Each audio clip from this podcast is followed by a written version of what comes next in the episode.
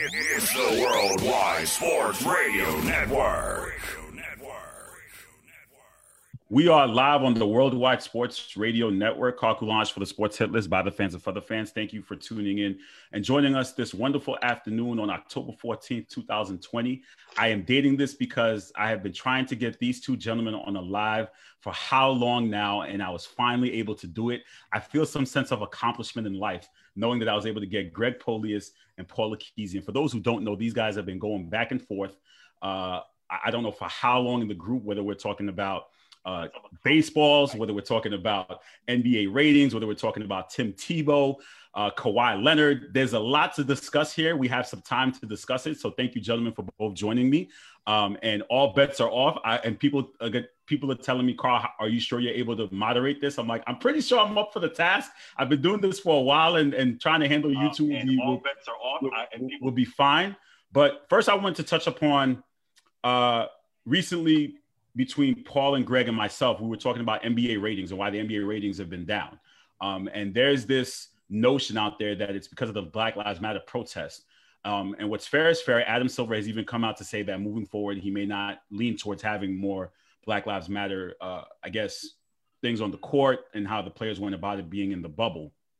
I've analyzed the stats. I did my vlog on it. I'm not going to spend too much time um, talking about it again. For those who made it, didn't see my video, you can look, go to the Facebook page. You can go to the Facebook group and see my video about uh, NBA ratings. But I wanted to, I know Paul felt a certain way about it. I know Greg felt a certain way about it. So that's the first topic we're going to get into today is about NBA ratings and why they're down. Paul, I'm going to give you the floor first. What are your thoughts here? Um, I know, I know where you stand, but tell the people. First of all, Carl, thank you for putting me on the show, and um, I appreciate you giving me the platform and the opportunity to speak. Um, always a blessing to be on the show. That's number one. Um, let's get to to the the ratings. I I saw your video, Carl. It was you were you were spot on. I thought everything you brought to the table when you were bringing your facts were accurate. I'm not going to, to, to deny that, but it's hard to quantify everything um, everything you said and said that this specifically are the reasons why, and this is how you know this is the reasons why the ratings were down by this much. Um, at the end of the day, we got to go back and let's look at history. If we look at 2016, the NFL ratings were the, that was the last time the NFL ratings went down by this much. And what was significant back then was the Colin Kaepernick um, kneeling um, and how it was handled. And you had a lot of fans who were polled and a lot of fans on television saying, I'm not going to support the NFL as long as they have this Colin Kaepernick kneeling um, uh, during the anthem. And we saw during the bubble that you had players kneel. Uh, you saw players like Jonathan Isaac refuse to kneel, Meyers Leonard, which was their right. Um, but at the end of the day, I think a lot of the fans who are majority white, majority um, upper middle class and conservative, do not want to see that and do not agree with the the way that the the um, the athletes are using the platform. So a lot of a lot of people, in my opinion, just decided to watch something else. Uh, is that the only factor? Absolutely not. I do believe that the pandemic had a, a huge impact on on other sports. People realizing that there are more to life than sports, and that you know people are streaming, people are watching Netflix, people are doing other things, people are working. People may not have the money to watch it. The start times were bad. You know, they had games starting at 1 p.m games starting at 3.30 p.m 4 o'clock when people were working uh, there were so many reasons and factors that combined into why the ratings were down. But I think it's it's kind of it will be foolish if we if we ignore that uh, you know a lot of people were turned off by the way people handle the the athletes handle the protest and the walk the walking off during um, game five of Milwaukee and Orlando uh, after the the Blake shooting. So I mean all of those factors come into into play and it's hard to say which one is more important uh, i'm not going to sit here and say that my reasoning is more important than than the reasons you brought. But I think, for in my opinion, I think it's uh it's uh played a big factor. Greg, what are your thoughts here? And I know you've had some experience working with with media and and ratings and systems. Do you agree with what Paul just had to say? Well, first we have to acknowledge the fact that he walked back his initial stance. Um, so we definitely have to acknowledge that because he was he was not this uh, nuanced in his his approach. Firstly, and also Paul. Paul, it's how can you say you agree to all of Carl's facts and numbers that he gave you, and then immediately follow that up by saying you don't think it's quantifiable? That doesn't make sense. Quantifiable he, in the sense of um, it's hard to pick numbers. Like say, um, a, a, million fans didn't watch because of this. A million fans didn't watch because of that reason. That's what I mean by quantifiable. Okay, so thank you for that. But that still doesn't eliminate. And first of all, the NBA has been the most outspoken league when it comes to social justice since forever. Right? Since we've started, this has become since Trayvon Martin. 2014, and, yeah. And the fans that stopped watching then didn't start watching again because, um, you know, they felt they don't want to see that in sports. They, there's a whole section of fans, right? They don't want to see social issues in sports. That's fine. That's their prerogative. I'm not knocking them for that. But to say that thousands of fans and hundreds of thousands of fans are not watching solely because of this does not begin to tell the entire story, especially when you look at how the ratings are actually done. You know, um, in 2010, there were 105 million households with TVs that were cable based. Now, in 2000 in 2019 there were 82.9 million so everything is on a steady decline because cable is not as needed as it used to be. And in factor in everything you said with the game times and all of that going up against the NFL. Nobody wins when they do that. On and on top of that, going up against people may not like baseball, but the ba- baseball playoffs sell in regions. And then we have to look at the matchup in the finals. If it was Lakers, um, the Lakers Clippers would have did big, bigger numbers than Lakers Heat in the finals, and the Lakers Clippers in the conference finals. So you have the Heat are more of a regional team. They don't have a you know uh, face on a Wheaties box superstar. So the casual fan isn't going to tune into that.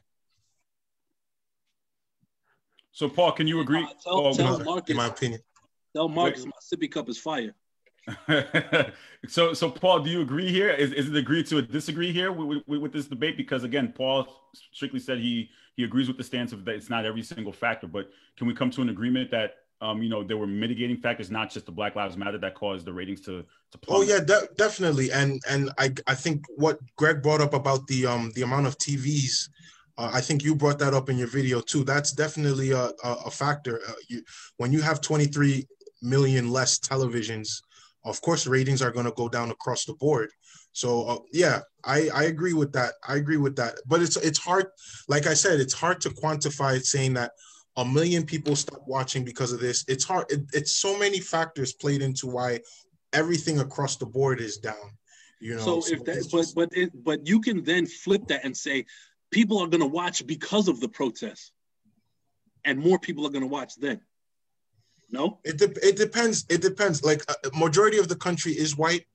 Uh, we are growing minority. Really? Because yeah, you... I would say about fifty five percent of the country is white.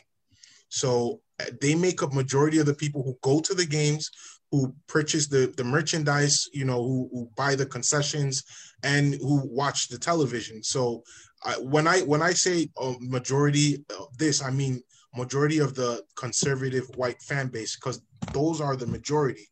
The people who watch the NFL games, the majority conservative and the majority white. So even though we are a growing minority, we are, we do not make up as much as the white population who watch sports. That's fine, but you also have to differentiate the fan bases. The conservative white people that watch football are not necessarily the same exact conservatives that watch basketball. Yeah, there's a difference true. in in social standings and and social ideologies the people who watch these sports. If we want to get in, really get into the you know the schematics of this. Yeah. And it, okay. Go ahead, um, Greg. But cable numbers have been going down for almost ten years you know, from the introduction of streaming services. And now, I mean, yeah, the cable networks have found a way to um, kind of find a way to, to view these, get these ratings, but it's still not going to be like same day of. So, case in point, do you do you ever see when you're watching an NBA game, right? You'll see back to back ads of the same commercial, right? Yeah, the Klay Thompson commercial all the time. Okay. Do you know what an ADU is? No, I do not. The audience deficiency unit.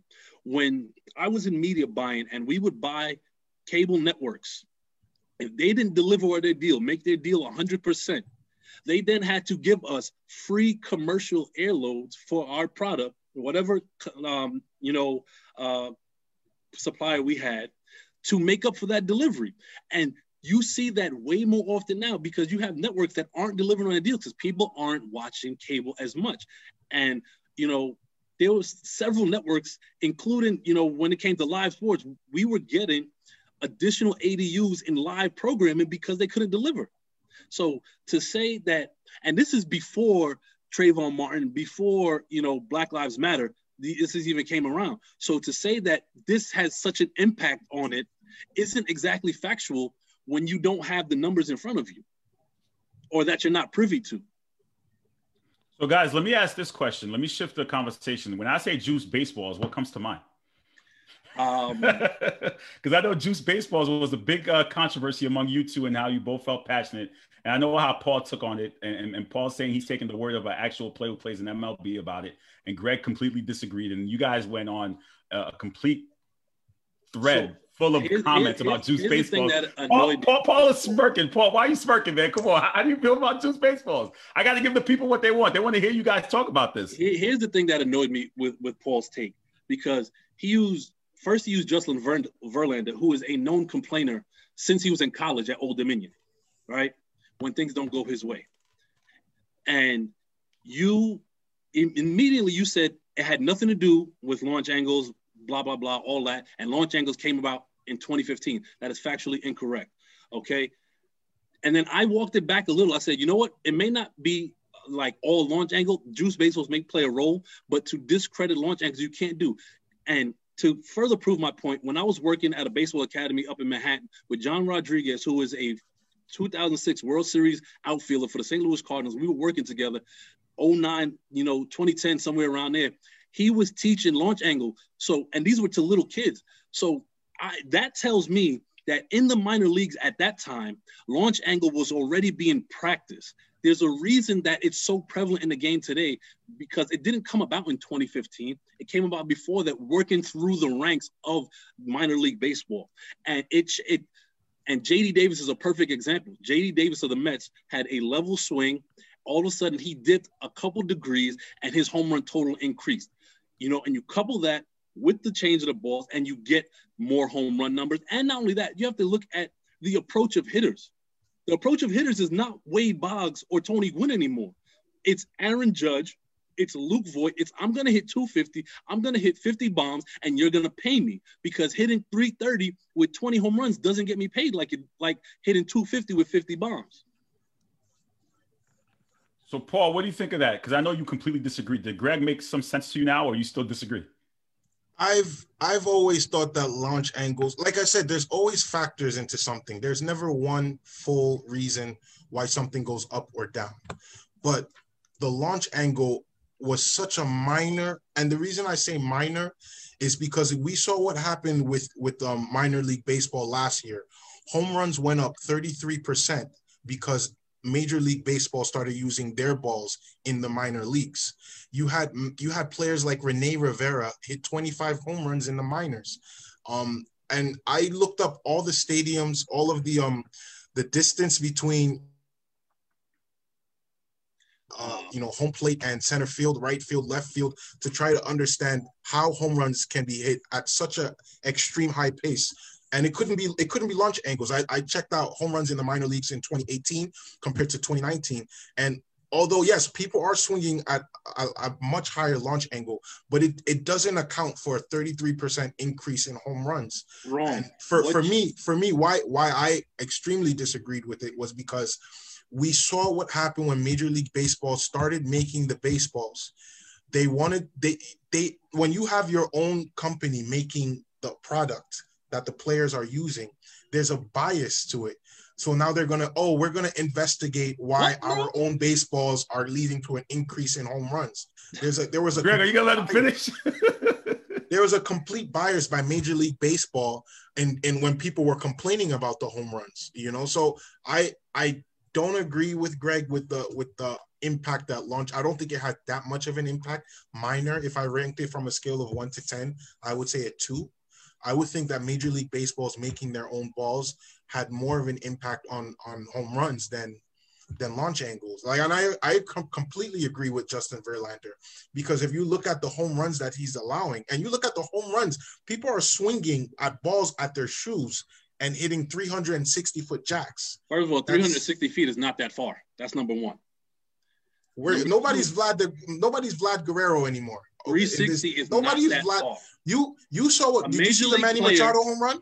A major league player can swing with one hand and miss the sweet spot and hit a ball 350 feet with ease. That wasn't a, that wasn't a home run. That wasn't a home. Did you see the Manny Machado um, home I'm run not, against? Hold on, I want to go back to something you said before we get to Manny.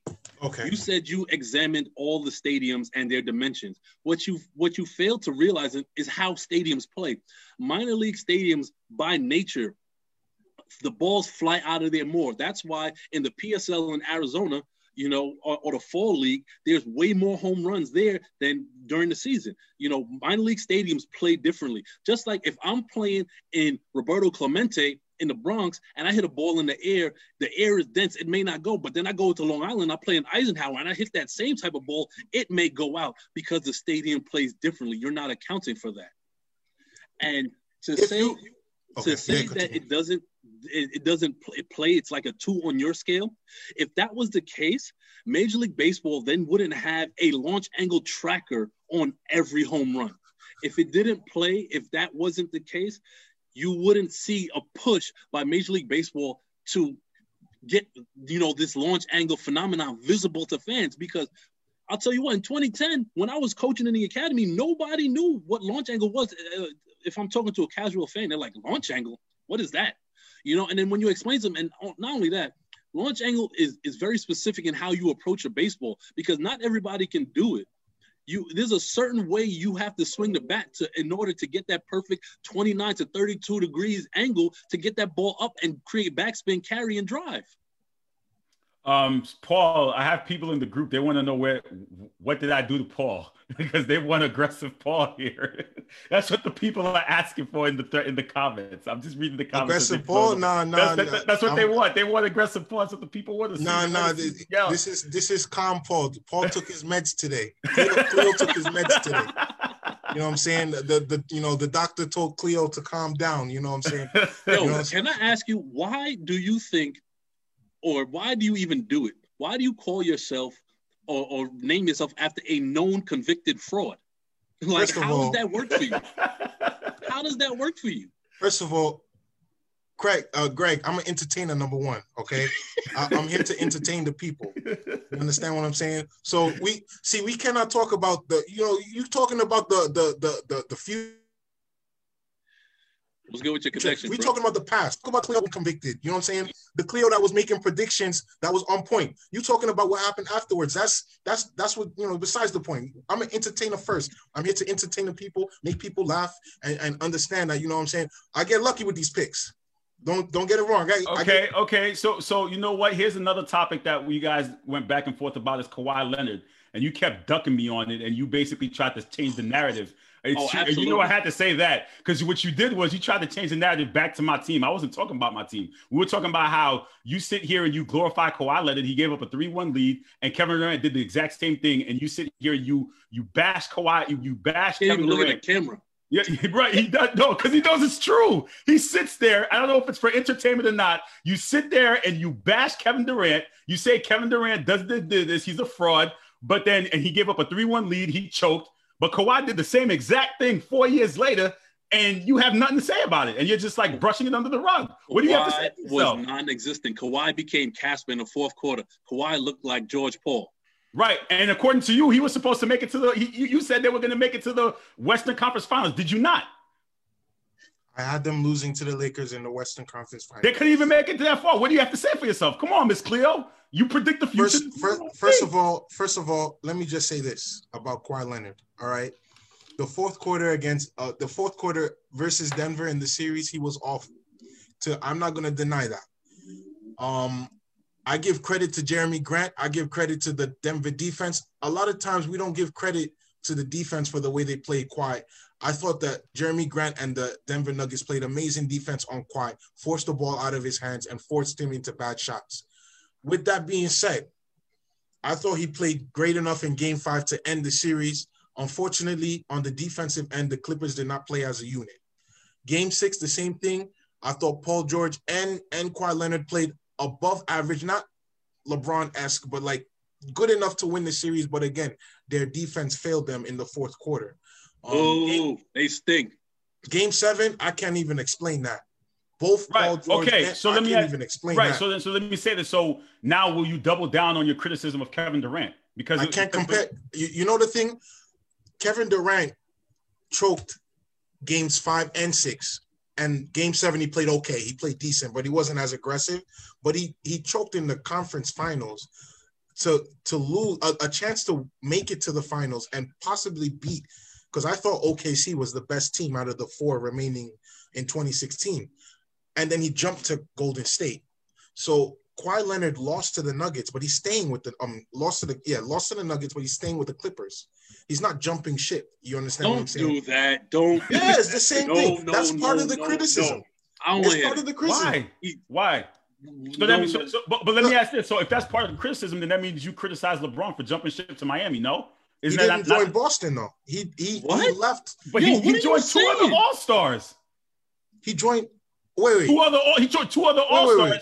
And then he went to. Are you comparing? Are you comparing Kevin Durant losing to the Warriors and then joining the Warriors to LeBron James losing to Boston in? I've said it. Yeah, listen, I've, listen. I've said joining this too many Miami. Times. Listen, I've said this too many Boston? times. Listen, I've said this too many times. It's the same thing. The goal is to do what? To win championships. Kevin Durant went to Golden State to win championships. LeBron James joined up with two other All Stars to win championships. I've said this countless okay, times. But let me ask it's you a not question. often that me and Carl are on the same side, so you know you got to be on the wrong side of something. Oh, wait, let, me, let me ask you a question.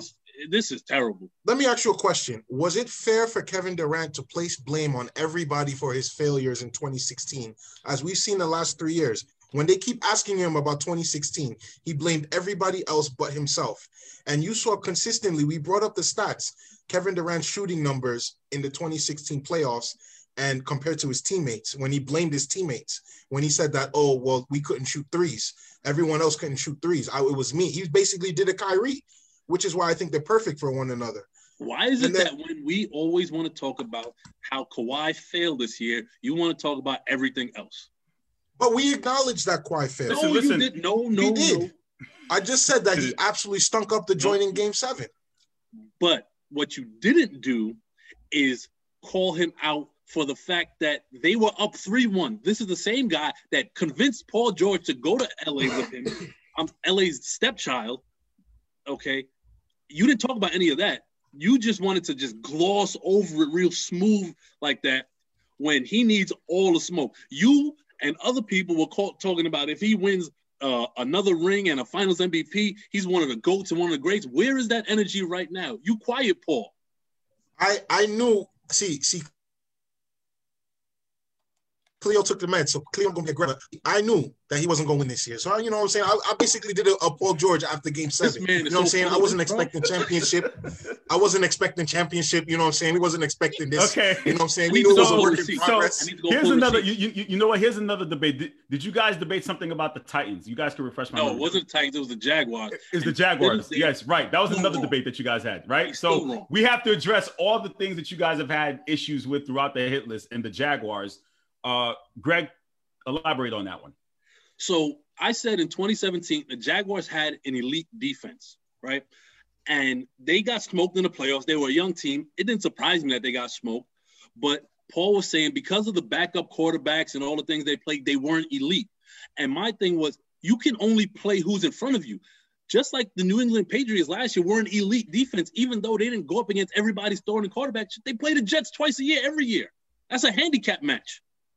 You know, so you can't say, oh well, they only played this and they they they did great, but they're not elite. So just to give you a, a, a real quick, in 2017, the Jaguars defense total yards allowed second, yards per play first, um, total TD uh, t- total turnovers created second, first downs allowed first, passing yards allowed first, passing TDs allowed fourth, picks second, rushing uh, first downs against first, sacks second. Like they're literally one and two in every category that matters on defense. And he's trying to sit here and tell me they're not elite. And then he went on to say, oh, well, in 2018, they weren't elite. See, they suck. Like they were the same team. It's just a bad argument all around. Typical Miss Cleo BS. Miss Cleo? I mean, me, you want to be a fraud? I'm first, call him a fraud. Let me let me first address what really happened. Uh, it was the AFC Championship game. They did not get smoked. They blew a 10 point lead against Tom Brady and the Patriots. And Greg was on saying that it was Blake Bortles' fault, but I said that that defense wasn't elite in the first place for, for them to even, and they blew a 10 point lead. How could you blame Blake Bortles? You know, and then I brought up Blake Bortles' fourth quarter numbers and I brought up what the Jaguars defense did. Then I had to analyze what happened. Why is it that the Jaguars put up these numbers on defense? They played majority of, first of all, Andrew Luck and Deshaun Watson did not play in that division. They had the second easiest schedule in the NFL. They played the most backup quarterbacks in the NFL. Um, they played what Blake uh, Blaine Gabbert, um, Tom Savage, T.J. Yates, uh, Mariota twice, the, the Jacoby Brissett twice. Not only that, they played seven teams that were in the bottom ten in offensive line um rate, rate ranking, I, I believe. So they led the league in sacks because of it. So when they played elite quarterbacks like Big Ben and Tom Brady the last two weeks of the 2017 season, they gave up about 70 points. They gave up about 70 points. And the next year, they had the same team. Jalen Ramsey was on that team. They had the same team, and they had a, a more difficult schedule. And Deshaun Watson came back, and Andrew Luck came back, and they struggled. They were 5 and 11. So I mean, the the whole point of this was that okay, let me give it let me let me give a perfect example. How do you think the Jets did last year? Jets the Jets went seven and nine. How do you think the Jets did last year? Honestly, the in your Jets opinion, were trash. The Jets were trash, but they had one of the easiest schedules in the league, and they had more wins last year than they did the last two years. But, they haven't won seven games since the 2015 season, but the Jets were trash. They were 32nd in in in yards and 32nd in passing yards. Here's the thing, Their though. offense was trash. They won seven games though. The offense was trash, but the defense was top four in stopping the run. So you do that, you can win games. And they also had an easy schedule. Nothing on the Jets was elite though. I gave you numbers where they were ranked first. Again, you can't control who you play. You play who's in front of you. And while, playing who's in front of them, that defense put up elite numbers. So to say they're not elite is factually incorrect.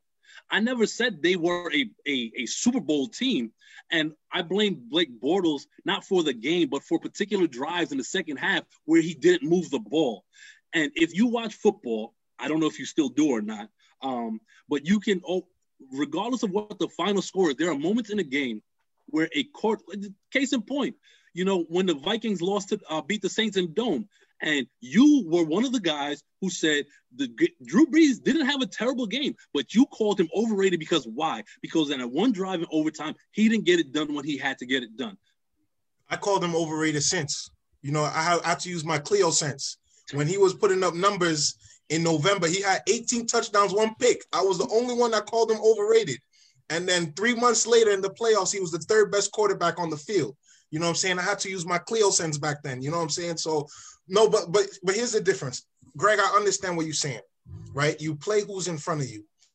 But I think a lot of times we forget that there's a difference between me dropping 50 against 10 year olds and you dropping 50 against people your own age. Bro, they're all professional athletes. They're all You're right.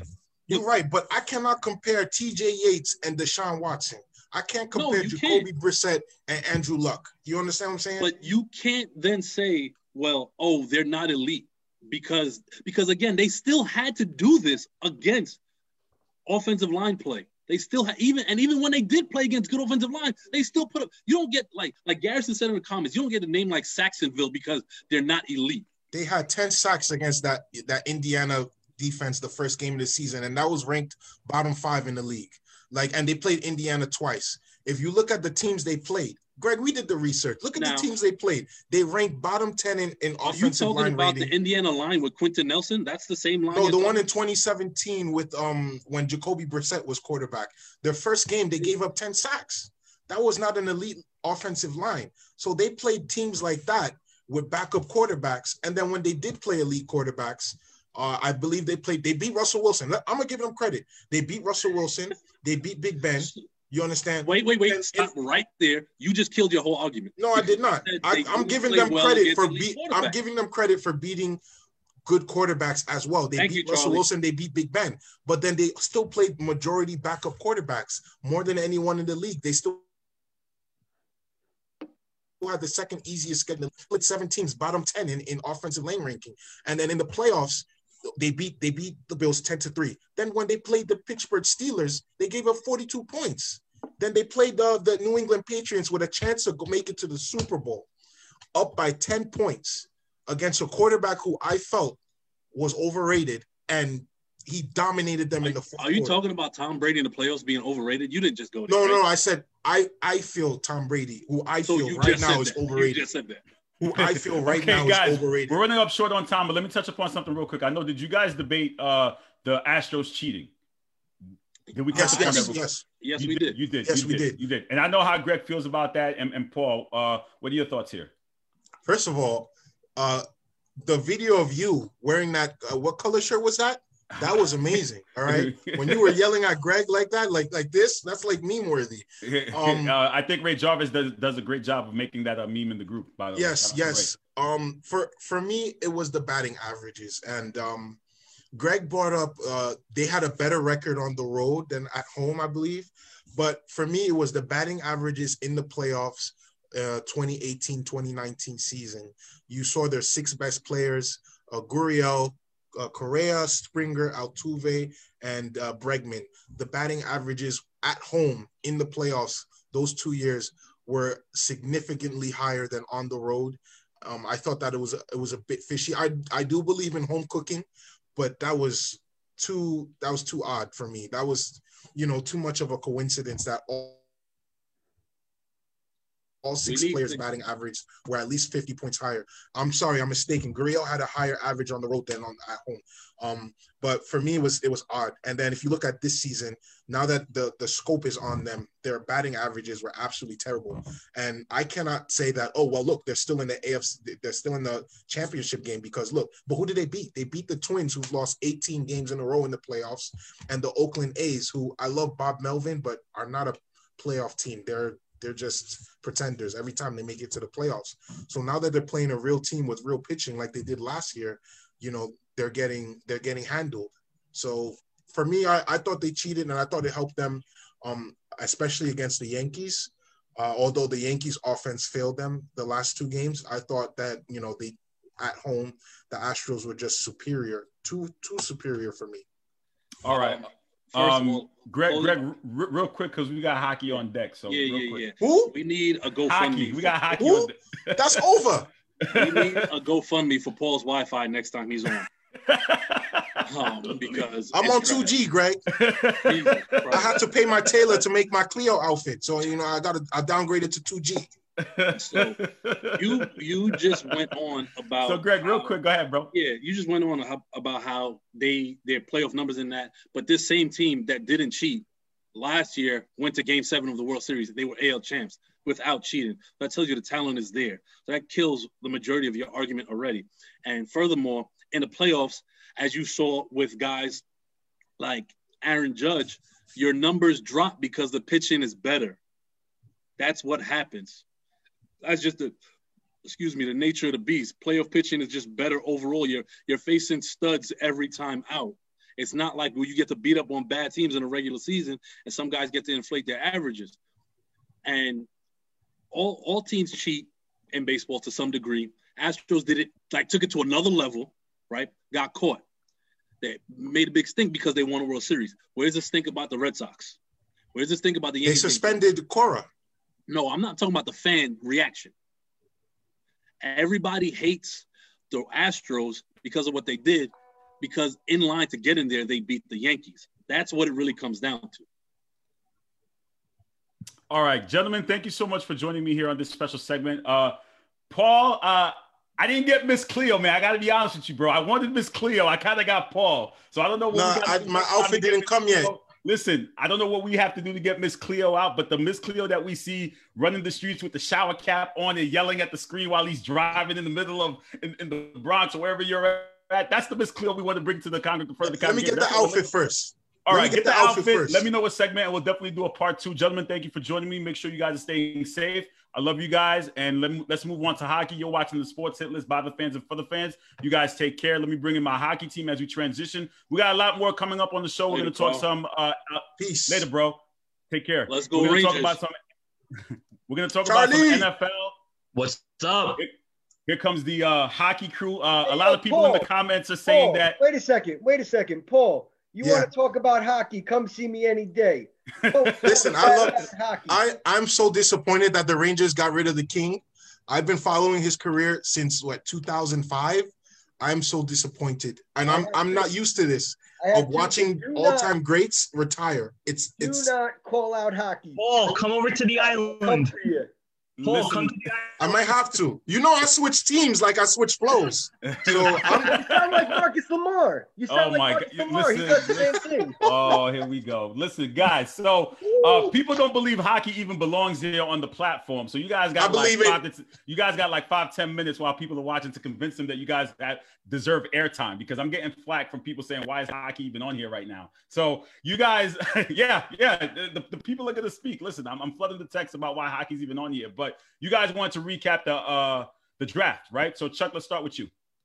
Uh, the Rangers, I think, had a good draft. They took what they did at number one, uh, Alexis Lafreniere. I think I said that correctly. It was a smart move by them. I we didn't see as many trades as I thought that we would. I guess teams without having you know your your regular you know scouting games because of the pandemic and everything.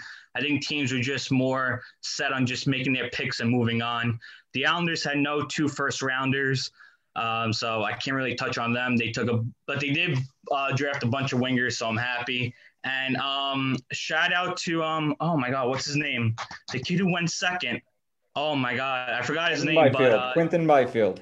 Oh, Byfield. My God, what a day. Um, but uh, he was the highest African American player ever to be drafted. So shout out to him. And and I'm happy to see that now we're starting to see a little bit more of diversity within the within the NHL. All right, Mike, what were your thoughts on the draft? Well, Sparacino. First off, hey Carl, how you doing? We kind of just got thrown in there, but uh, no, overall, I think, uh, especially on the Rangers' part, they did exactly what they needed to do.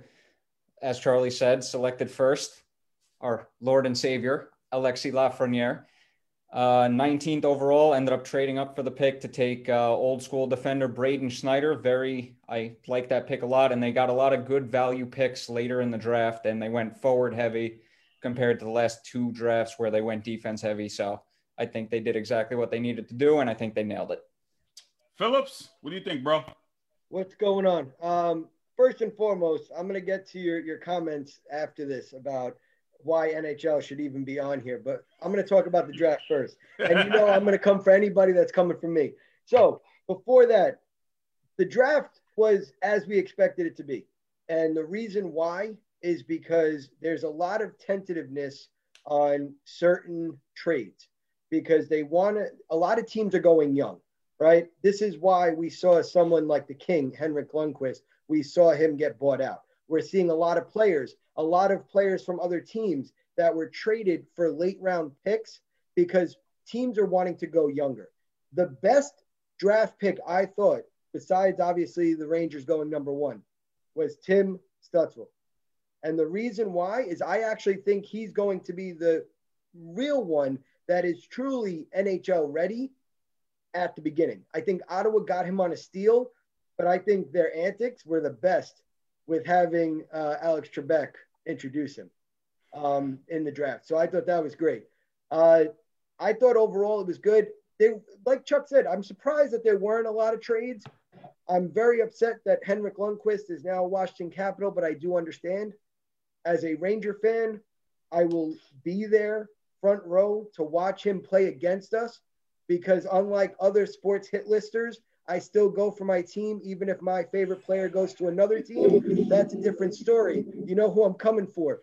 But I, listen, listen. To be honest, the, the the hit list streets have been so petty as of late. I don't even know where to start. It's like it's like from from contributor to contributor. I don't know if we just need to have a hit list Royal Rumble so we could just do it all out because because it, it seems like shots fly everywhere. I wake up to thousands many, of texts.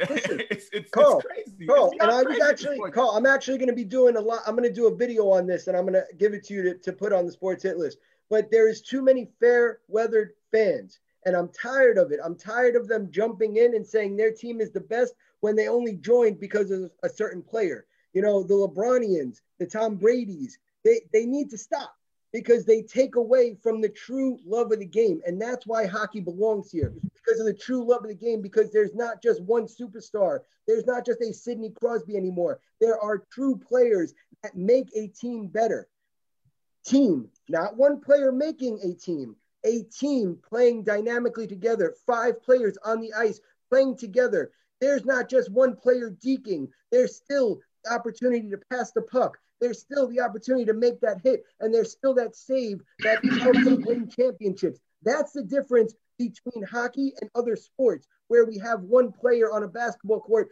that we think takes over, like the LeBronians always want to say, with their with his fourth championship and everything else. Great. Glad for the Lakers. I'm actually happy for the actual Laker fans that have been there with the Jared Hill or whatever his name was that was, you know, running center for the Lakers. Jordan Hill, yeah, for a while. Yeah. I had yeah, yeah. say. But that's that's what I mean. There's Laker fans that are real fans that will remember that stuff, and there's Laker fans that don't remember until LeBron brought Anthony Davidson. So that there's different stories there. But, okay, uh, guys, to kind of okay, so guys, to kind of wrap up with free agency, any any any shocking developments there, uh, Sparacino? Yeah, I was very surprised that Taylor Hall chose the Buffalo Sabres of all teams because he flat out basically said he wanted to win. And then as soon as I found out he signed on Buffalo, I'm like, all right, this guy was just in it for the paycheck, not to win. Because Buffalo, I don't see them being anywhere near a championship contender with their current roster construction. Even though they beefed up the top six of their forwards, I still don't see them as a contender. All right, uh, let's go to Charlie. Anything, any developments for you when it comes to free agency? And um, I gotta agree with Mike. I think Taylor Hall taking a one-year deal, just trying, you know, to get as, as much money as he can. Now, I hate to say that a player shouldn't get as much money as they can because I don't like to watch players' pockets. But I think you're at a point in your career where you you want to win, and Taylor Hall is a fantastic player, and I think the cap's going to be flat for not only next season but the seasons after. So is Taylor Hall just going to run around and chase after money? So I don't know. But the Islanders made a trade finally, uh, got rid of uh, Devon Toews, which hurts in a way because he is a, a terrific player, good two way defenseman. But they got back two twos. They need to clear up cap space and they got to do that by getting rid of Johnny Johnny Boychuk, uh, Thomas Hickey, Andrew Ladd, and hopefully they can land a top six forward, maybe a Mike Hoffman, uh, trade for Laine, someone. But uh, free agency has been fun so far, but I, we haven't seen as much activity because of the pandemic. All right, uh, guys, thank you so much for joining me on our transitional hockey segment to inform the people. Mike, I think you have a debate with Marcus coming up next week. Uh, I, I, believe he said yes, he'd agreed to it when you guys talk about Tom Brady and Bill Belichick. So that one will be a little bit spicy because I know there's a lot of, like I said, a lot of pettiness going on in the hit list streets. And uh, I'm looking forward to that debate. You guys take care. So, uh, Mike, be ready because I know it'll be a good one. Sounds good. Thanks. All right, guys, take care. I think Chuck is sticking around for some uh, football, right? Because I know Chuck oh, has a lot to say. Wait. Let, let, let, me bring in some of my football contributors as we transition. You're watching the Sports Hit List by the fans and for the fans, live exclusively on the Worldwide Sports Radio Network. Thank you for sticking around. Thank you for all the people who are watching right now. We got Manny, we got Marcus, Andres, um, Paul is watching again, Ziggy, everyone who's watching this Hit List Streets. I thank you. I appreciate you guys watching our content, whether you like it, whether you love it. Everyone's watching. You guys are enjoying. Uh, let me introduce my panel. Uh, box office, how you doing, sir? I'm doing good, sir. I got something to say, but go ahead and introduce everybody. I know everybody has a lot to say today. We got uh Chuck sitting around. He texted me last night. He's like, Carl, we got to go live about these goddamn Jets. Uh, we got MVP is in the building. MVP, how you doing, man? All right. I'm doing great. Uh, USA Paul the Great. I, I in the interest of what I just witnessed go down from the yeah. other Paul, I need to make sure that the world knows the real Paul is available. With the real Paul, please stand up. Declan, how you doing, man? What's up, sir? Carl, thanks for having me. Super okay. excited today. I can't even get into it. All right, so let me give up some updated standings we have. Hold on, Paul. Hold on. I got I got something oh, to chime in. So I get into you know what? I'm sorry. I'm sorry. I, listen, I need to talk about what just happened about 10 minutes ago. All right. I don't Carl. I don't know what you did to that man. But that was nothing. not that was not Paul who showed up there. All right. I did nothing. Paul, Paul, if you're watching this, I'm gonna tell you this right now. You just got Rocky 3 okay? You you just got Clubber Lang. All right. I'm gonna need you. Let me Apollo Creed. Let me teach you some rhythm. So before we set up this rematch, because that was terrible. I don't even like Paul, but that was my least favorite Paul. That was the least favorite one. I don't even. That was terrible. I sent them a message. I sent it to him. I was like, "Listen, I wanted Miss Cleo, and I got Paul. Right. We, we need we, we need vlog Paul. I want yes. loud and belligerent yes. Paul. Yes, yes, this is true that might have been one of the biggest flops I've seen. probably like a movie in 07, bro. Like right, like the, the superhero remakes that flopped or something like that. Yeah, that was Batman. That was Batman and Robin. I did the best I could because you saw me trying to bait. You saw me trying to put. I was trying. I was that really was, oh trying. Oh my god! I with the Kevin Durant, Paul, but I didn't. Paul, come come with me. Get in the gym. We're gonna teach you some rhythm. You know what I'm saying? Get you. You know you got you got to get the eye of the tiger back because that was terrible. before, before, we get uh, started, I got one request. No longer call that man by the name of Paul. Please. There's now I'm sorry. What are we calling him? I'm sorry. Two calls in the sports group. Me and another cool guy named Roberti. I don't got no beef with him. These are the only calls that are. okay, so you know what? We got to give him like the playoff P nickname. Is that is, is that fair they, to say? They like took your name away. You gonna let these men take your name away? That's terrible. Call him, call him Scandemic P. There we go. right. All right. So Chuck, I know Chuck had a lot to say last night. Chuck sent me a text after the Jets news. Uh, he said, Carl, I need five minutes. So can I get on the NFL segment? So we figured that's the hot topic right now. What happened with the Jets? Chuck, the floor is yours. Make it quick because you know Travis needs his time too. Yeah, of course. Don't worry. Listen, them releasing Le'Veon Bell was the final straw, and I'm going to rip my hair out. Okay, right? but before you even start that, last week, keep in mind you ripped the Yankees. So this week oh. now you're ripping the Jets. So oh. I, I, mean, I, I, don't know where you stand with your teams My anymore. whole sports fandom is in like complete destruction. through New York. I love it. First off, I'm gonna blame Donnie Trump for hiring Woody Johnson to go over to the UK and leaving his brother in charge, who doesn't know his ass from his elbow, probably doesn't even know the first thing about football, and hiring Adam Gase. They hired Adam Gase over Matt Rhule. Travis could speak about Matt Rhule quickly. Um, over Kliff Kingsbury, over Mike McCarthy, which is eh, but still I would take Mike McCarthy.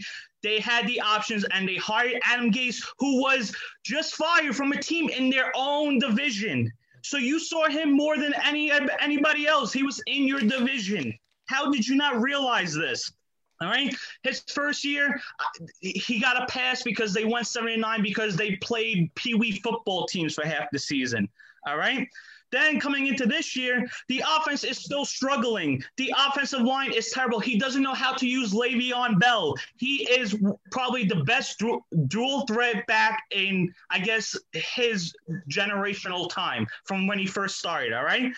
How do you not realize how to get him touches? Yes, you might hand the ball off to him, but what does it matter when he's running first and 10 into a, a line that can't block anybody? Then all the receivers stink. Sam Darnold has regressed tremendously. He got Joe Douglas the job.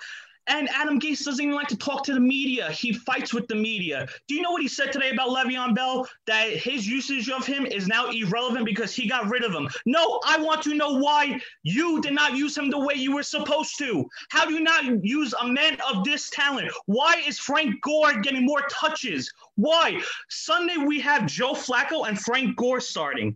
Can you believe that? Frank Gore and Joe Flacco, like this is 2009.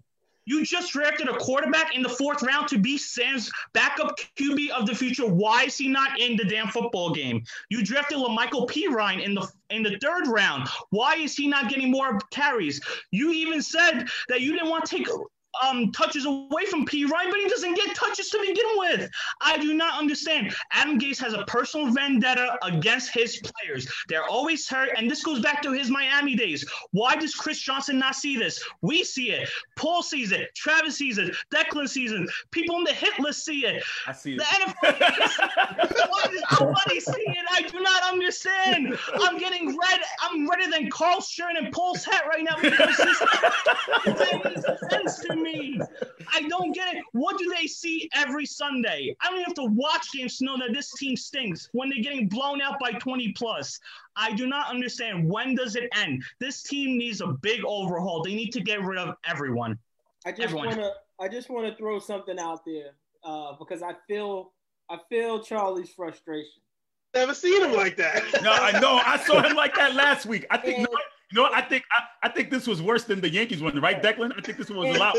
Worse. Absolutely. Yeah, yeah. I only yeah. got Everybody. one thing for you, Charlie. I know I got this hat on, but the reality is, it's the Mickey Mouse Clubhouse. it's the Mickey Mouse Clubhouse going on right now in East Rutherford, and it's a damn shame. And you, as a Jets fan, you have every right to be frustrated, my friend. It's the Mickey Mouse Clubhouse. Uh, okay, trap box office. How do we fix this? I mean, I, I clearly Gase has to go, but I mean that's that, first step. Next? First yeah, step. that's the first, first step. step. But what else could they do, possibly to even salvage the season or even salvage the franchise? I mean, let, let, not talk about salvaging the season. The season's over because then I highly doubt Adam. The sad part about it is you don't see where a win comes comes for this team this season. That's the sad part right there. But uh, you said you got the draft picks for um, Jamal Adams, so hopefully you sit there and use that right. Um, you're gonna be. I'm on the fence on what do you do with Sam Darnold at this point. I mean, do you try and trade him for? I mean, if you're in the Trevor Lawrence sweepstakes, do you try and trade Darnold and take Trevor Lawrence? But why why bring Trevor Lawrence into this? Don't ruin another quarterback. I mean, can I just before Deck gets in here, I just want to throw something out there don't you think it's a bit odd that a franchise would allow Adam Gase to part ways with his best player on offense and defense? Not technically answer the question, as Chuck alluded to earlier, right? Blows off the media. they sit out a guy in Sam Darnold who they just allowed to play, who was able to play for a 40 year old quarterback who shouldn't be in the sport. Why is why why is Sam Darnold even get a pass, right? I mean, we've all witnessed what we've seen with Darnold before. We made excuses for Sam Darnold, right? We did what they do all the time for these quarterbacks. They don't let it, they didn't make excuses for Lamar Jackson. They didn't make excuses for Mike Vick. They didn't make excuses for Donovan McNabb. And I'm not here to paint the race color, but here's what I'm going to say. You don't think it's odd that you have a team willing to leave $20 million on the table in dead money to get rid of a guy that you're not even using, right? If anything, you could have bench you could have benched Le'Veon Bell. Right? So you put him on the streets yesterday. In the middle of a practice, you fired him. You fired him on, on his day off.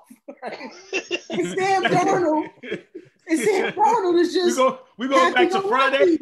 We going back to Friday. Wait, wait, no, let, let, me let me answer that because let me answer that because the cupboard is bare. We all know we, we don't really know what Sam Donald truly is yet because there's no weapons there. His coach is terrible. So in a some some way he kind of gets a pass. No, McNabb, absolutely Don, Don, not. No, no, no, wait, wait, let me, let me finish. Let me finish. Ryan to Fitzpatrick went years with no to bring, weapons. To bring some of the names, to bring some of the names you had up. Donovan McNabb, he ha- he didn't have any weapons, but he had Andy Reid. Who else? Listen, listen, listen, listen. Manny is telling you box office to apologize right now.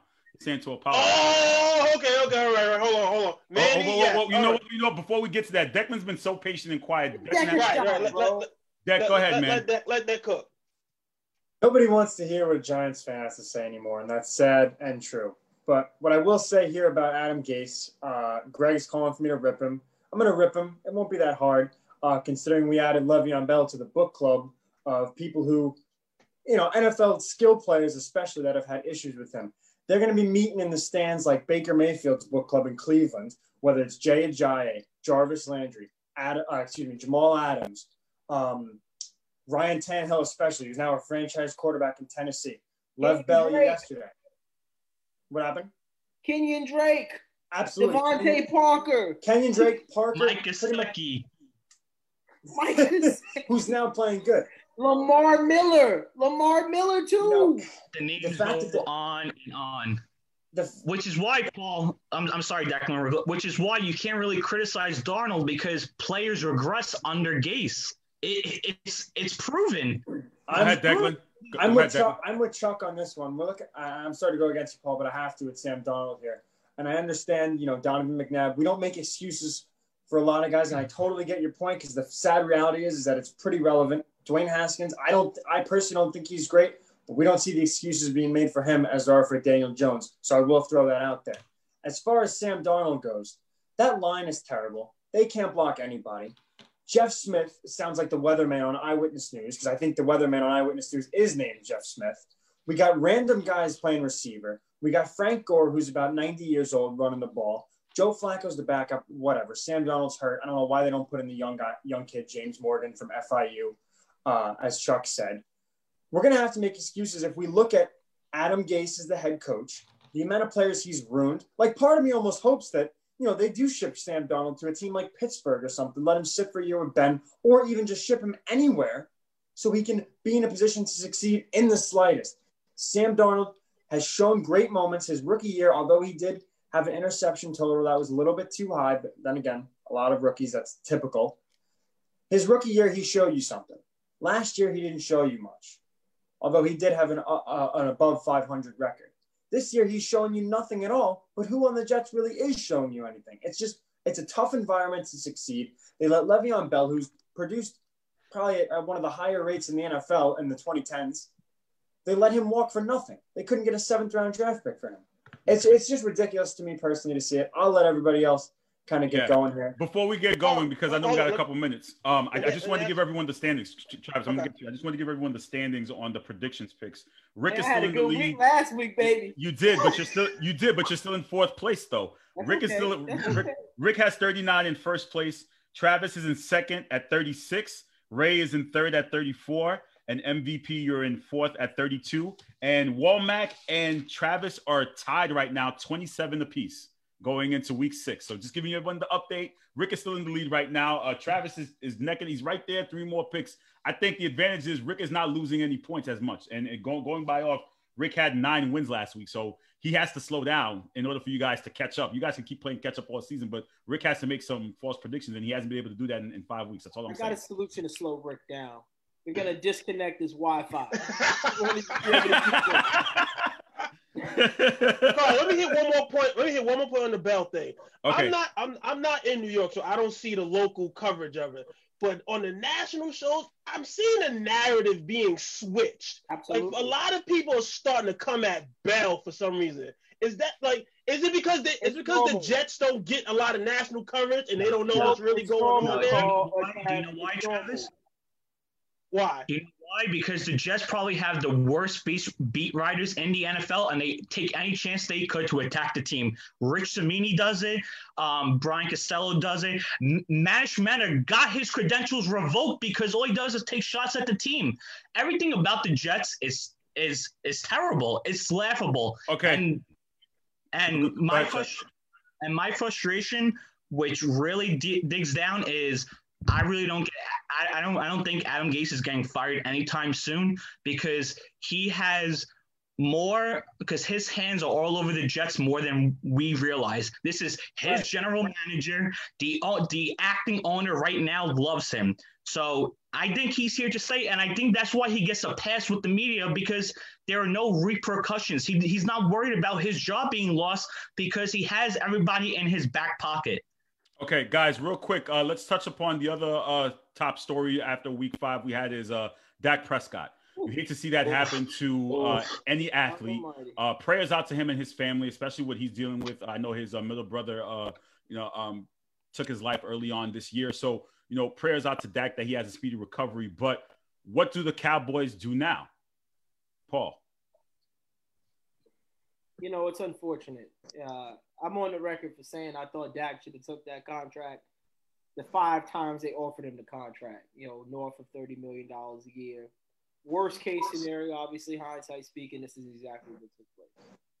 I'm very curious to see what the Jones family does. I mean, they've been out there pretending to talk big game. Dak's still our quarterback of the future. But let's see it, right? Because there will be no greater accountability to be had if they do not take care of Dak, considering they still say he is their QB of the future. So I'm curious.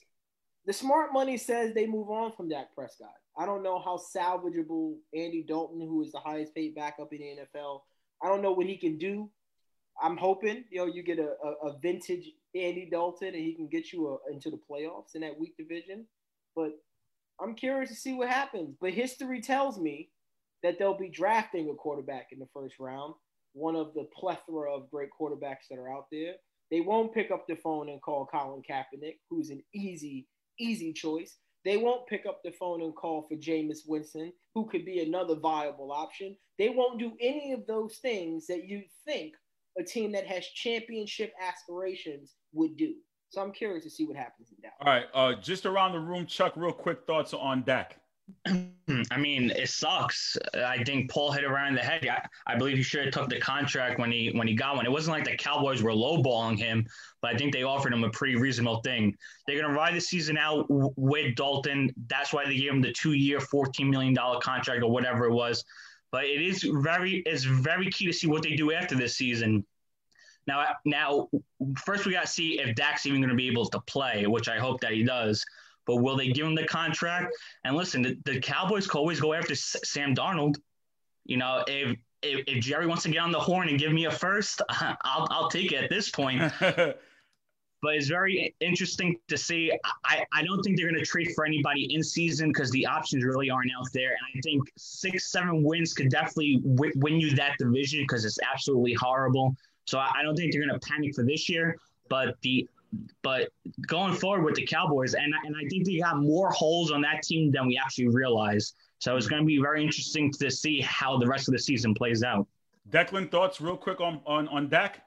Uh, yeah, I'll try to make it quick. I was on the road during the game, and then I came home, kind of rewatched some of the highlights, looked at that whole injury slow mo. Uh, it was tough to not, you know, get emotional about it. It was really upsetting to see a guy who, although, you know, maybe he definitely should have took the contract. Uh, you can't fault the guy for betting on himself. It's something that I think is an admirable trait to have uh, to go off and bet on yourself. And although you know they were losing uh, for the season so far, he was playing good football. Some of it garbage time, you could say that, but he was throwing the ball pretty well.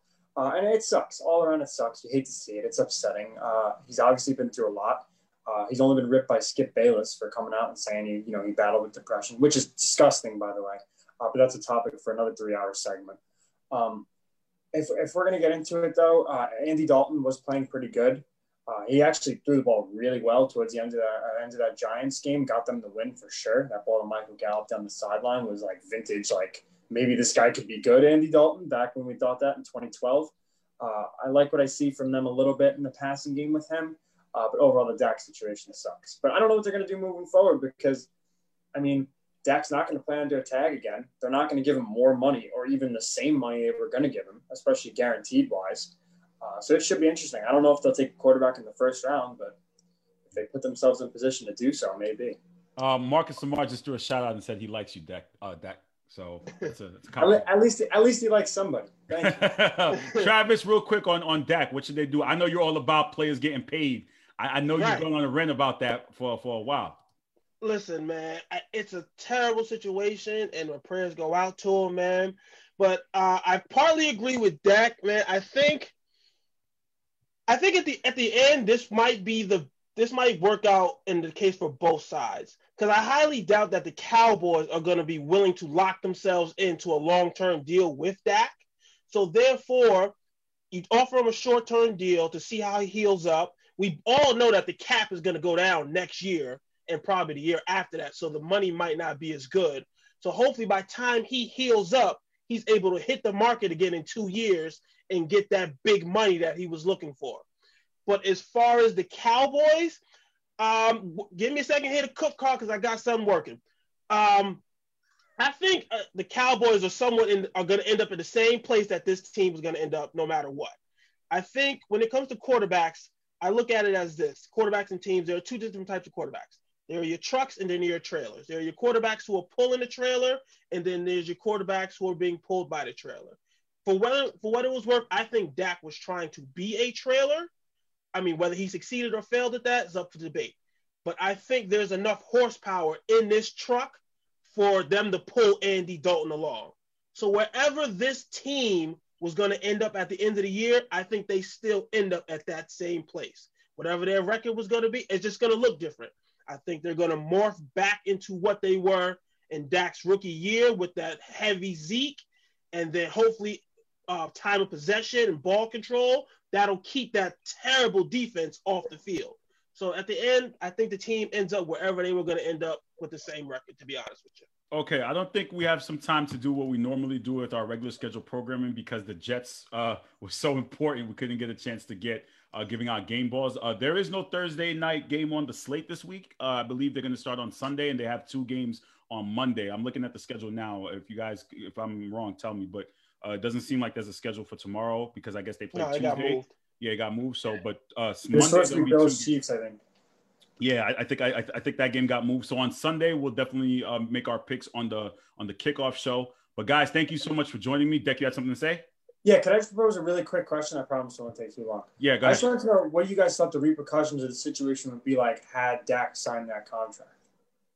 Like right now, if, if he got injured a couple months into this new contract, what the thoughts in Dallas would be? There would be no thoughts. I mean, they would obviously be thinking in their mind, damn, this is the worst thing that could have possibly happened. But all along, they, the Joneses have said that Dak is their quarterback, right? Even though they signed Dalton, I don't think there's ever a bad decision to have to go back and quarterback in the NFL. I think even more so with COVID this year, you need it. Um, i.e., the Patriots. We've seen how bad they look not having a true backup plan with Cam Newton. So, I mean, I don't think there would be much repercussions. Yeah, uh, to go off what Paul said, I don't think you really can can even like say anything negative about it because injuries happen in the game, especially in the NFL. But I think what really got everybody emotional with Dak is seeing the entire sideline come off to him as he was carted off, which shows you that he's a leader. That's the guy you want leading your football team at the biggest position on a football team. So I think I I think uh, not Jones. Dak has to be the quarterback of the Cowboys going future because he because he's their leader, and you saw it Sunday while he was being carted off.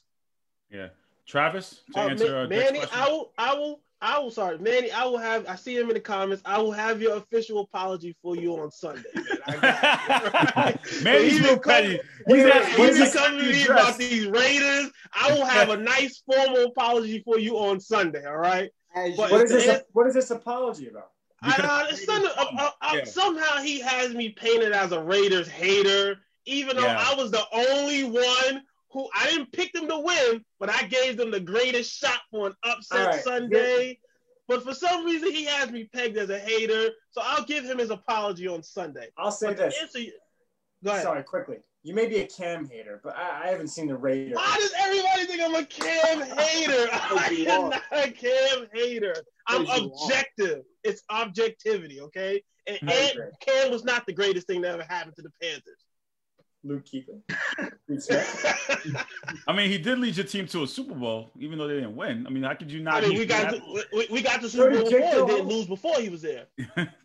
We fair, got the Super Bowl before and lost again. But to answer Deck, yeah, yeah, but Travis, to answer Deck's question about the contract, how, how, did you see that playing out if he did sign it? I mean, it's it, it, would be locked in. I mean, they would just have to wait for him to heal up. I mean, like I said, it sucks that he did he wasn't able to get that contract. But like Deck said, I will never shame a man for betting on himself. I mean, the guy didn't miss. He he never missed a game before this. So well, you I don't mean, want to shame him for betting on himself.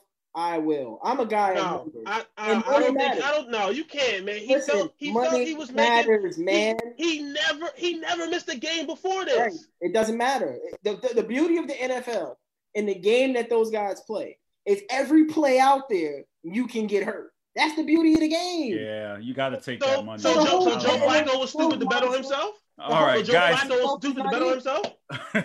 guys, thank you so much. We got to move on to uh, winner's circle, which we have to close out the show today. We'll have more on the NFL kickoff show. We'll have the predictions. As I said before, Rick is in the lead. You guys, thank you, Chuck, for pulling the doubleheader. Uh, Declan, thank you for coming on. Trav, I'll talk to you on Sunday. Send me those long notes. We're ready for, for game time weeks.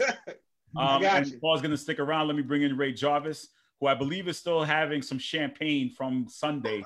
I don't know if it rolled over into uh, into Wednesday. Let me ask him, Ray, are you still celebrating? You got some more champagne, or you done?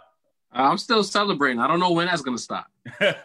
I heard that I was just watching the jump with Rachel Nichols. She said that the Lakers official parade has been postponed until they can actually have one for the right. fans. I don't know how that's actually going to work if we're dealing with free agency and the players may not even be around. How could you have a celebration when during the NBA season. I, I don't know how they I don't know how the Lakers are going to pull that off. If a well, listen, listen. Um, if you if you saw LA Sunday night, the parade already happened. we saw. You know what I'm saying? I, we saw a movie in LA. We did, we did. But we wanted to discuss here. You guys win a circle. I let you guys navigate your own uh, stories. What you guys want to talk about? I saw you guys want to talk about um, the recap of the game six. Also, what does AD do going into free agency? Is he gonna up? Is, Will he get like maybe a two year deal? Will he sign a full max? Floor is yours, Paul. I mean, obviously, the the the preliminary choice for me would be obviously AD stays in LA. Um, although we have all we've seen crazier things happen in the sports. Um, why would you leave LA? Right? Like if you AD, right? Because to come to Boston. About, Let me stop. yeah, as his, as his daddy told Sounded you like a while ago, he would never he would never stay in Boston. Um, but I mean, the smart money says you stay there. You, you should opt out because that's the right business move. And he probably does one of those three and ones, and then has the ability for a super max at the end of the, at the tail end of LeBron's contract. So that's smart money. Uh, from basically what I saw, Magic Johnson talking to Stephen A. yesterday, we already know Magic Johnson has a terrible way of holding water. He kind of spills the beans as soon as he speaks. So from what I saw with Magic, Stephen A. and Max, uh, AD's here. AD's locked in. You know, LeBron gave his three plus one. I expect the same thing for AD three plus one. The Lakers will get Anthony Davis's prime. All of this high pomp and circumstance surrounding will he go, won't he go? If y'all want to listen to Woj lie to y'all again, be my guest. But once again, I'm telling you right here, AD is a Laker. He's going to become a vested Laker. There will be multiple championships with AD as a Laker. And whether it's 23 or three there will be a jersey just for AD. I'm putting it on wax right now. I, I agree. Uh, I do want to shift gears as we talk about um, AD being a vested Laker. Now, you've been highly critical of LeBron James, uh, pre LA, current mm-hmm. LA, even as recent as a week ago. And I respect all of your your viewership and your and your opinions toward Mr. LeBron James. But the fact that he has delivered what he told you he would two years ago, does that change anything about your feelings toward LeBron James, the basketball player? Bro, like like I said in in the, in the Lakerbration, you know, whatever free smoke I have for him, we got to put that on pause because I, I, when the season restarts and I see the BS, I'm gonna call it how I see it. That's what I do. They, they will. I don't. I don't. Again, no guac 2020. That means I don't ride this man. I don't slurp this man. If he does well, I salute. If he does tomfoolery, I criticize. That's my body. That's my vibe. And that's all it is. Right now, he came through. He delivered a championship. He got the Lakers out of the doldrums. He, he, he got that Nick stench off the Lakers. And I got to give credit once again where it's due. LeBron brought us home. He brought us back to our status as the number one franchise in the NBA, a Mount Rushmore franchise in all of sports. All hail the king. Now I just want to switch gears a tad bit, and Carl, you can chime in on this too. Fix your face, Carl. Since we got match, since we got on matching outfits. It's hard. It's hard to do that, man. I can't. I can't lie. Like I'm green with envy. Pun since, intended. You know? Since we suddenly decided to wear matching outfits on this hey, listen, Wednesday, listen. you know, um, w- w- let's talk about Frank Vogel, right? Mm. Because we all were a little up in the air on, in regards to we thought it was weird with the Caruso in the lineup, game six. We? Well, we, you know, we being the people. I mean, me and you, I think we're on board. The hit list streets. The hit list, the hit list streets. was like, oh, like man, the hit list streets, man. The hit list congregation. They and we know worldwide they couldn't wait for a game seven, you know, a, a choke and all this other stuff. Mhm. Right? I seen LaChoke trending trending on Twitter. I seen LaFraud on Twitter. I seen a lot of stuff. I seen Mm. somebody even have a hashtag cut off the brow. Like I seen a lot going on on Twitter. Right. So deeply when we talk about the game of basketball, we don't ever typically give credit to the coaching, right? Because we know in the NBA, talent is what wins, right? But let's just spend a little bit of time talking about Frank Vogel and the and I think the adjustments he made, which ultimately I think led to bringing those guys home. Oh yeah. I mean, I, well, go ahead, Joff. Go ahead. Uh, you know, I, I just want to give once again a whole ton of credit and flowers to Frank Vogel. A lot of people fronted on him, but if you look throughout the playoffs, we already see the cakewalk energy heavy on the internet. But each series, he made the necessary defensive tweak to get us over the hump. If anything looked wrong, Frank Vogel fixed it. Uh, I got a text message from Andres. He was laughing about Caruso going into the starting lineup. He can screenshot it and share it in the group. I said if, if Caruso's in the starting lineup, that means Frank Vogel saw something on film that he knows he can fix by way of tweaking the lineup and do the necessary things to get the W. You saw how they steamrolled Miami in game six, how they swarmed defensively. He did a hell of a job. The, the, the, the half-court offense might be might be vanilla, but when you play the LeBron system, the system is always going to be vanilla. Be But vanilla. defensively speaking, defensively speaking, he got a buy-in from a LeBron coach that we haven't seen since the Spoelstra years in Miami. LeBron was fully on board with Vogel, which means that whatever he was spitting, they were buying it. Shout out to Jason Kidd, because I'm pretty sure Jason Kidd was a buffer in between Vogel and the rest of the team. When, when they felt like Vogel was doing too much, I'm pretty sure Jay Kidd was saying, listen, just do this him. Buy in, do the necessary things. Guys bought in. You have to give the coach credit. And again, I talk about this on the gray area heavily. If you're a head coach and you coach to win as opposed to coaching your way, you're a my kind of coach. He did not sell out his way for W's. He said, you know what? If this works, we gonna do it and we gonna win. Give Frank Vogel his flowers. If you say otherwise, you're a clown. Yeah, um, there's nothing much left to say. Clear, clearly, uh, as as Paul said, you know, coaches do get ignored, uh, which is why we have our own resident coach to be uh, advocate for coaches. But I think it takes a lot to coach, and just look at the personalities and, and egos he even had. It's one thing to coach the X's and O's, but you have to be a, a coach in order to, to manage those. You have a guy like Rondo who was a head case who walked out on Rick Carlisle, and, and, and people thought his career was done. You had another guy like Dwight Howard who people thought was done after his whole thing with Stan Van Gundy and him even dealing with Kevin McHale, and people wrote off his ship. You know, so he had a lot of different personalities, and I thought for me, impressively, is when it, when you're able to contain guys and not only coach them X's and O's, but able to maintain the locker room that you know there's no dirty laundry coming out, there's no fights, and there's no things going on there. That's also a part of the job too. So for him to be able to do that, I thought was a, a definitely impressive and just managing egos. Yeah, I, I love hearing you say that, Carl. I love it. it's hard for me to say, but I can be objective when I want to be. And the only thing I'll add to that is I think, you know, I'll add two things. Also, I appreciate, you know, you hear about the reports of Lionel Hollins, you know, obviously up there in age and being a high risk person, not being in the bubble, FaceTiming during half times and practices, uh, who, who's always been a defensive wizard. So shout out to that man for being that committed, even away from the game uh, and not even being in the environment, right? But the fanboys out there, there's a few of them. Uh, I seen them in the comments earlier throwing shade at Greg. Um, I want to say this because the hardest thing I think in the NBA of all sports is to coach superstars, right? Mm-hmm. You, you, we. Phil Jackson is is even ranked high, and he probably even deserves to be because how he handled superstars at Absolutely. that point, right? I'm not even sure he's the best coach of all time. He but is. all we know, right? but Uh, all I we could, know, listen, we all have our own favorite coaches, man. right? Listen. No, but what I'm saying is, but all we know is we've seen Phil coach Jordan, We've seen him coach Kobe, We've seen him coach Shaq, We've seen him get more out of Pau. We've seen Phil, right? So when I think about the impact of Frank Vogel, I also got to give some credit to the prowess of one LeBron James, who his histor- historically wasn't the most coachable superstar of all time. Mm. And I think for the first time, I can honestly say, even even past Spoelstra, I seen a LeBron play off ball and let Rondo run the offense. I watched him even let Caruso at times run the offense. And I said to myself, that's a coach in the film room saying, this is what we need you to do in order for us to be better. And I got to give some credit for that because I think obviously it's a two way street, right? That's like Rockaway Parkway. You can't yeah. just go down one way, baby. it, it, requires two to tango. So huge shout out to LeBron.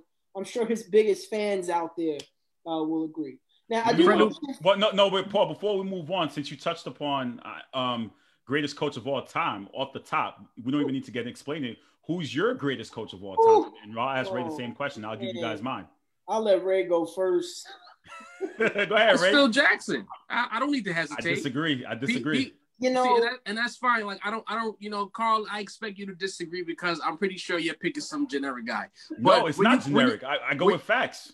Anyway, when you when you come with Phil Jackson, to to Paul's point, Floss God himself, to manage those personalities and incorporate a system that was uh, basically unstoppable to the tune of what is it, 11 championships? Like, come on. Like, at the end of the day, like, if we want to downsize winning for preference and all type of nonsense, that's cute. But when it comes to getting some of the craziest personalities to buy in together and get them to play at their peak together, because it wasn't like one guy had to do this and another guy had to do that. We got Shaq and Kobe at their peak to the tune of three championships, right? Then Pau and Kobe at their peak to the two to the tune of two championships. Jordan and Pippen to the tune of six championships. And these guys played at the highest of levels. That's coaching. Salute to Tex Winter. These guys got these players to do it repeatedly. It's one thing to win one championship. This is what a lot of y'all fans get twisted. It's one thing to win one championship, maybe two, but to continuously win and then win again, and then win again, and then win again. Wash, rinse, repeat. That takes a level of dedication. That takes a level of focus. That takes a level of fine tuning that focus by way of your coach, doing silly things like camping and making them read books. Phil Jackson is the greatest coach of all time. If you disagree, I really don't care. He did get some points for that trip to Vegas via the, the Last Dance doc. Let's talk about that, doing that, what's necessary to win. Okay, Phil Jackson. So, okay, Paul, who do you got? Are you taking Phil too? for the sake of a debate, I would say Gregg Popovich, and I will tell you why I say Gregg Popovich. Uh, someone just said before you go, someone said in the comments he couldn't manage Dennis Rodman, which is why he shipped him to Chicago. But he I did though. Disagree, but he managed. That was part of the process. he managed.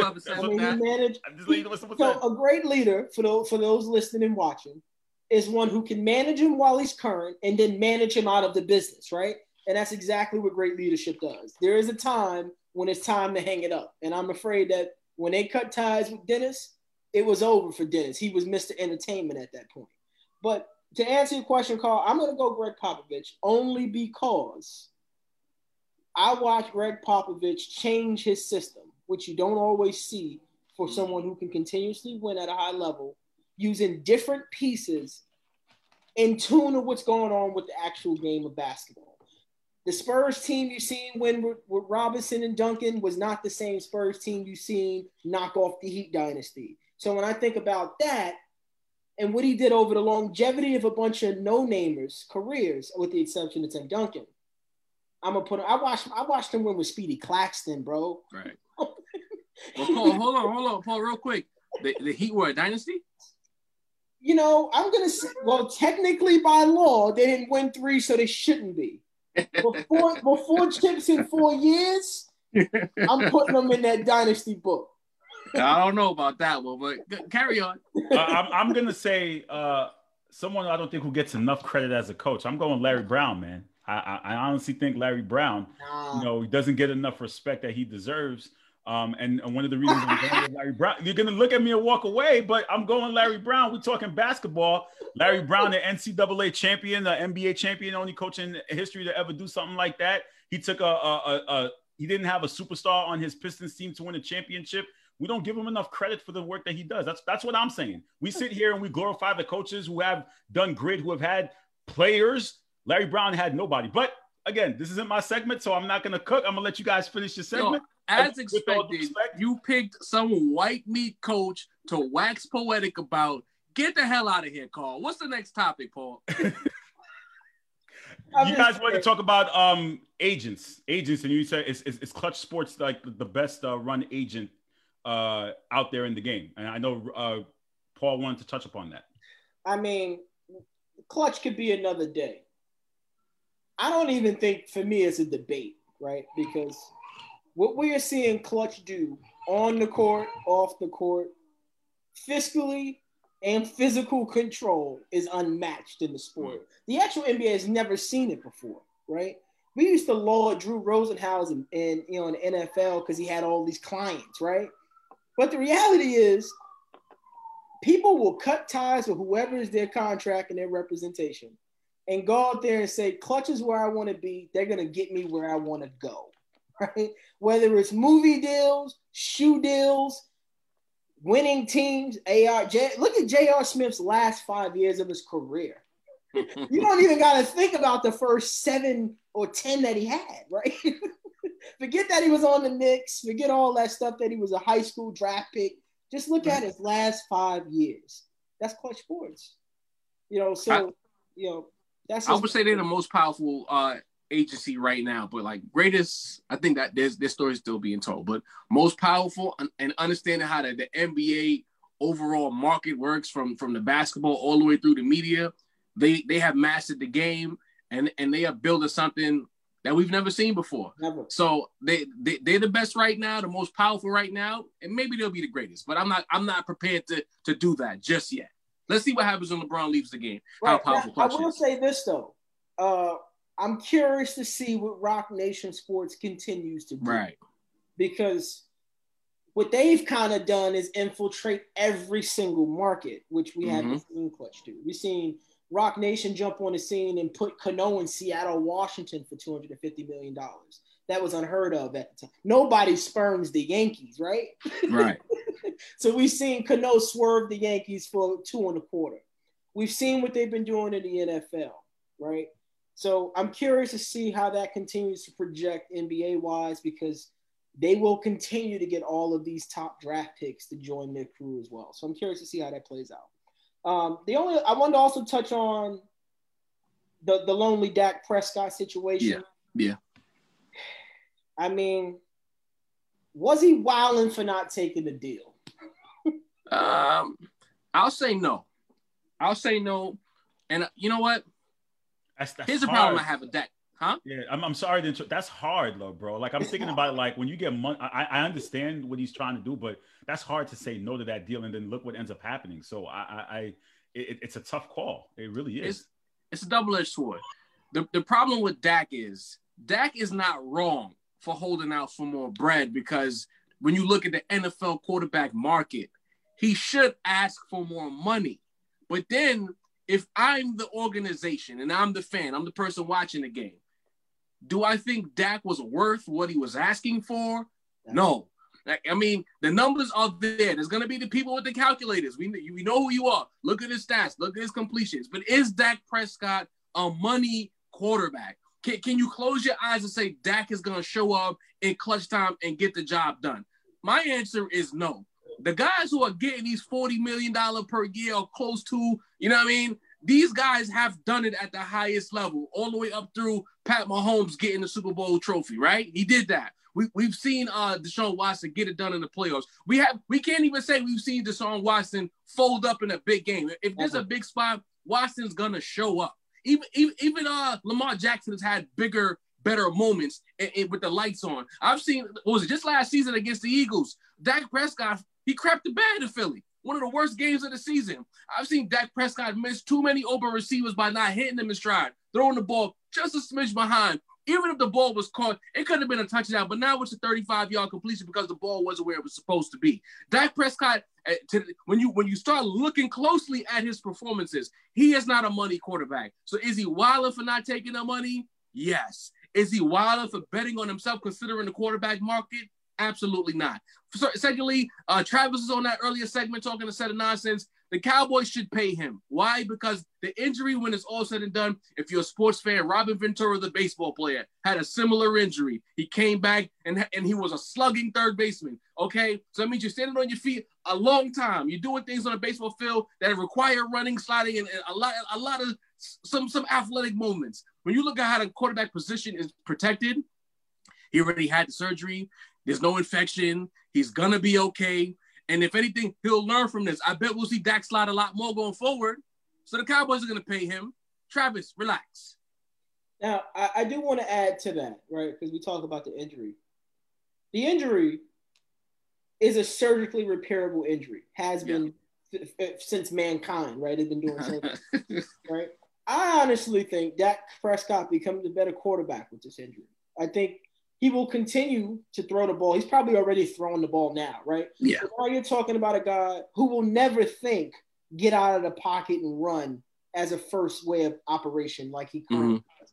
Because to your point, right, the Dak who missed throws, I don't think there's a quarterback who has missed more open receivers since Dak mm.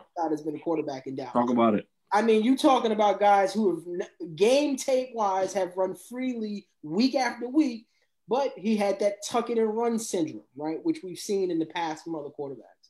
Now, I will say this because you touched on a lot of things, and I appreciate that. You touched on the fact that he was not worth what he was asking for. So there's a I gotta respond to this bozo in the comments that I just seen uh, Paul oh. who had the biggest flop, who had a bigger flop this year than I'd probably say me electronica album. Then me, then me against Ray.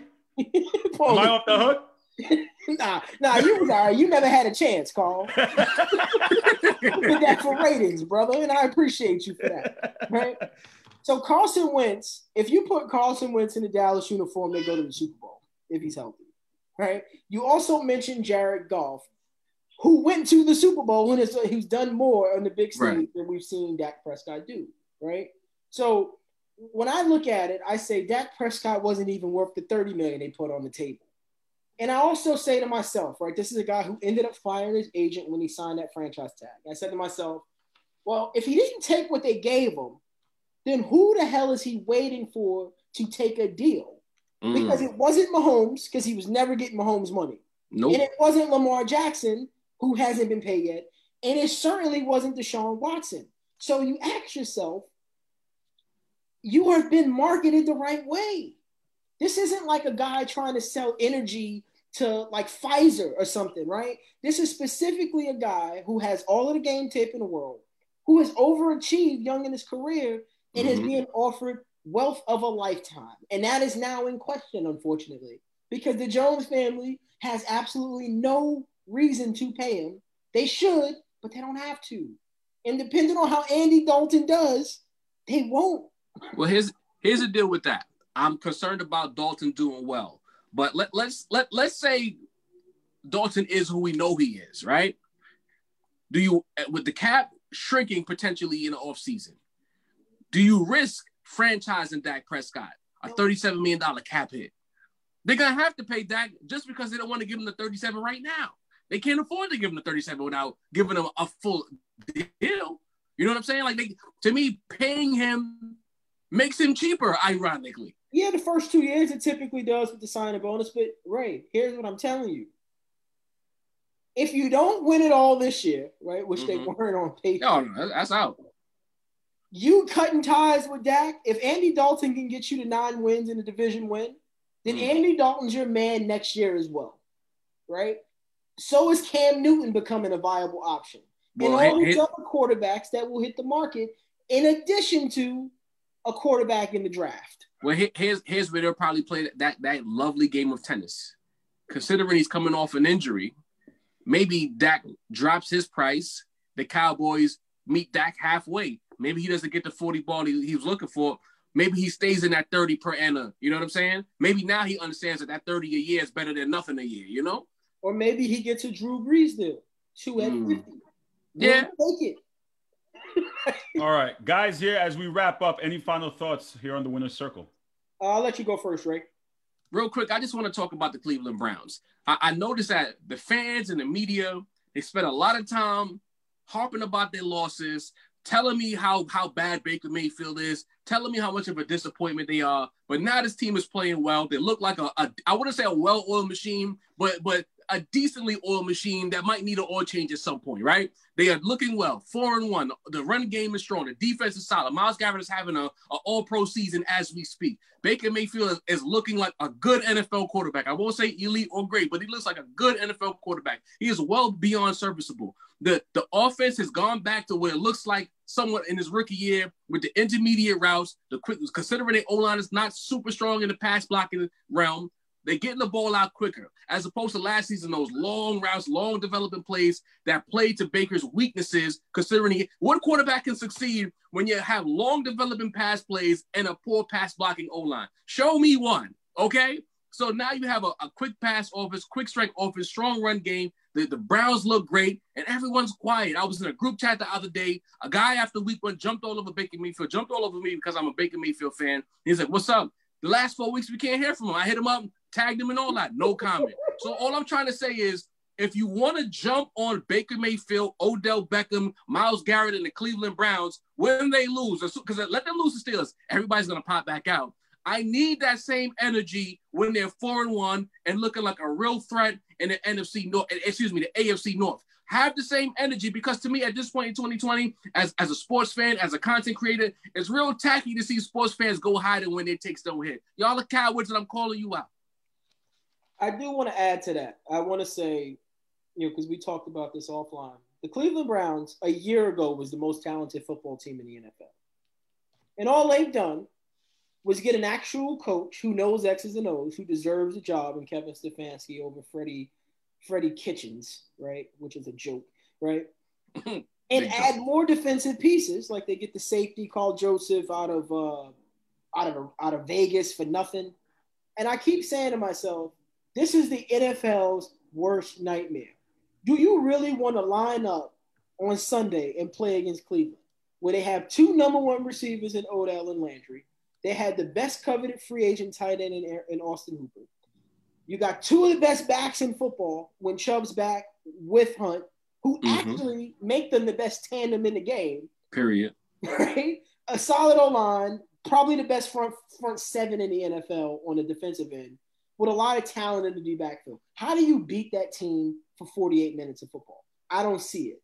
So for that reason, and they don't even have fans, right? Because we know the dog pound is just itching. Dog pound is ruthless, bro. I don't know how you beat that team. So I'm with you on that.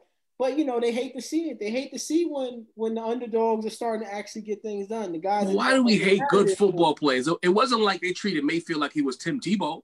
No, Mayfield never. was a good college quarterback. He didn't great. get overrated. He did a little poor Dougie or whatever the dance was, and now they hate Baker Mayfield. Like, come on, come he on. From the cops and they hated him. Now, for closing on my end, Carl, I just want to address the Adam Gase low hanging fruit. Uh. it is highly unfortunate that here we are in 2020 with all of the different movements going on, right? The Black Lives Matter and this, that, and the third. It is very unfortunate that we are now seeing again a Caucasian NFL coach take away and do everything in his power to lower the standards and the expectations of an African American athlete, right? And I say that because Adam Gase has history in doing this. This isn't a first time, this isn't a last time right? So he is the worst coach in the NFL. That is clear. Mm. Everybody knows it, right? If you had to rank him one through 32, he's not even on the list. You give right. every enemy a better shot as an assistant than you do him as a head coach. Their GM is probably equally with him, but he's allowing Adam Gase to make this decision. So I say to myself, what? Jamal Adams was vocal. The black guy was vocal. Let's get rid of him. They got rid of him. Le'Veon Bell liked a couple pictures, tweets on Twitter. The black guy was vocal. All he wants to do is win and get the ball more. We get rid of him. We cut him. We put him on the street. Who cares if we lose $20 million, right? There's families out there that can't eat, but it's dead cap space. DeVante Parker was on his way out of NFL. We were calling him a first round bust. Now he's a Pro Bowl wide receiver post Adam Gase. Kenyan hmm. Drake was cut from the from the from the Miami Dolphins. He's now the starting running back for a winning Arizona Cardinals team right? Lamar Miller, after putting up one of the most historic days in sports history, who won me $7,000 in DraftKings, was cut. He was traded the very next week from Adam Gase. We've seen what he did with Ryan Tannehill in Miami.